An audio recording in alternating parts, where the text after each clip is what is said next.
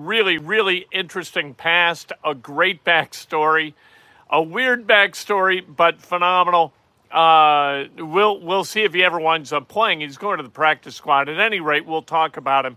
We'll also talk about what's going on the comments portion of this page. People are arguing back and forth, and they're arguing with me. And they're saying that either Matt Ryan is to blame for all the turnovers and all the sacks, or that the offensive line is to blame for all the sacks, all the interceptions, all the fumbles. It's not either or. We're going to talk about that. We'll also talk Ashton Dulin, some bad news about Ashton Dulin today. Not so good. Colts, they got the Jaguars coming up this weekend, and it is an absolutely huge game. This is Inside Indiana Sports Now with Kent Sterling for Tuesday, October 11th, 2022. Brought to you by the great people at BUSR. BUSR.com/Kent. You make an initial deposit of $100. They're going to give you $25 in free casino play. How about that? BUSR.com/Kent. And for the sports book, you deposit, and your initial deposit up to $1,000, they'll match it in free play. All right, hit the subscribe button, hit the like button, ring the bell so you get an alert every time we go live. And you know what? If you want to make a donation, you go right ahead and do that. I get a special graphic. I'll see the question, and we'll answer it in real time. What's in the prize egg? You can win it. You've got to be a subscriber. And you've got to like a video this week, and you could win what is in the prize egg. We will announce that on Friday when we talk to Ivan, the persimmon prognosticator, who has been on fire all year long picking games. Absolutely outstanding stuff, giving you a chance to win should you choose to engage in a little bit of fun by putting a couple of shekels on a game.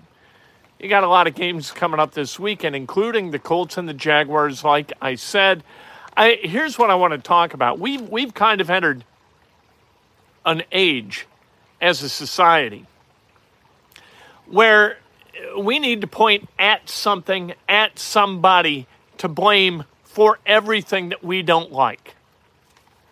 We're also going to talk about Carson Wentz and Ron Rivera, which is just absolutely...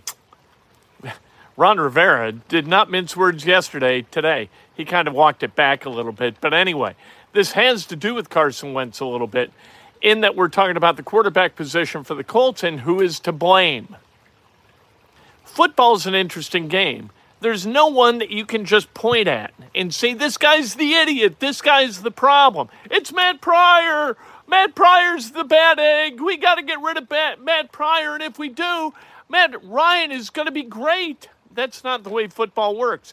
Nor does it work like, oh, now that we're what's our prediction? What's my prediction on our record? Thank you for the donation, Trucking Across America Live. I think they're, 8-1. Honest to God, I think they're going to go 6-6 the rest of the way. They're not good enough to win a bunch of games in a row. They're not bad enough to lose a bunch of games in a row. They find ways to win the games they ought to lose. That is my answer to that question. I hope that I amend it. Another 2 games. Maybe we'll amend it. I think they're going to be 3-3 after 7. 3-1. At any rate, our society is a blame-oriented society. We need somebody to vilify in order to satisfy kind of our bloodlust for those who do us harm. And the harm being done to us in this case is the Indianapolis Colts turning the ball over. Matt Ryan has thrown 7 interceptions, and speaking of Carson Wentz, that's how many he had all of last year. Matt Ryan has fumbled the ball 11 times. 11 times, for God's sake. That's a lot of fumbles. Wentz had 8 last year. Wentz had 32 sacks in 17 games. Matt Ryan's got 21 after 5. It's not just Matt Ryan's fault. It's the members of the offensive line not doing what's necessary to protect him. It's also Matt Ryan's fault because he doesn't get rid of the ball quickly enough. If you average 2.8 seconds to throw the football, which is historically kind of where Matt Ryan is, and you got other guys, you know what, who are 2.5 seconds, Matt Ryan's going to get hit more often than 2.5 guy. All right? If you get rid of anyone, no matter who it is, Danny Pinter, Matt Pryor, name your guy. Name the guy, Ryan Kelly, who nobody likes anymore somehow or another. You get rid of those guys, all of a sudden, Matt Ryan's going to be Tom Brady? No, he's not. The great thing about football is it's truly a team game. Not one guy deserves all the credit, and not one guy deserves all the blame. This is 11 players on the field causing a specific result play after play after play after play. Some of the plays, like Matt Ryan the other night against the Broncos, two terrible reads through two picks. Those two picks that just lost track of the safety. You can't have that.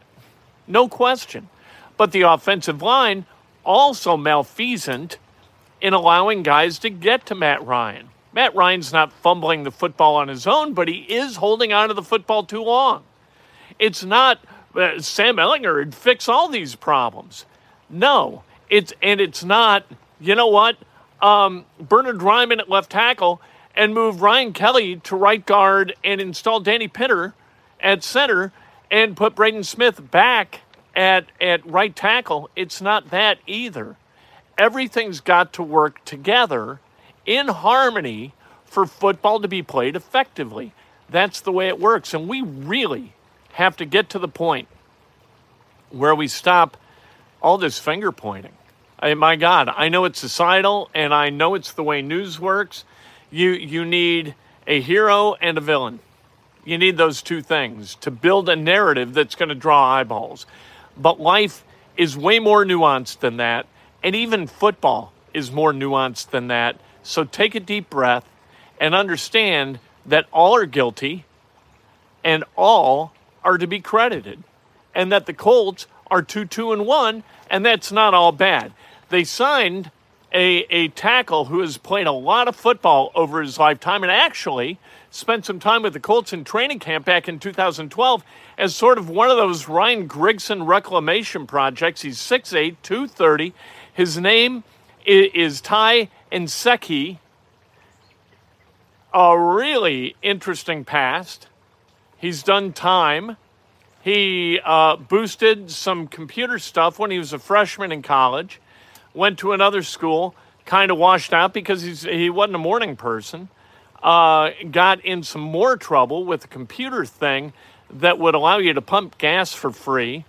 He has been a security guard in a strip club. He is a really interesting guy. He's also been a very good football player for a number of teams, including the Rams, who claimed him off waivers in 2012 after the Colts released him, waived him. And he's also played for the Redskins, the Bills, the Cowboys last year. He's 36 years old. He's coming to Indianapolis, and he's kind of a fascinating guy. And so more depth, good. He goes to the practice squad. Ashton Dulin goes to IR with that foot. That's not good. Chris Williams has been bumped up to the 53-man roster. We'll see how all that works out. Ashton Dulin, what a shame. Finally getting some run at wide receiver, still playing at a really high level in special teams. They're going to miss him in special teams. This is yet another bite at the apple for Michael Straughn.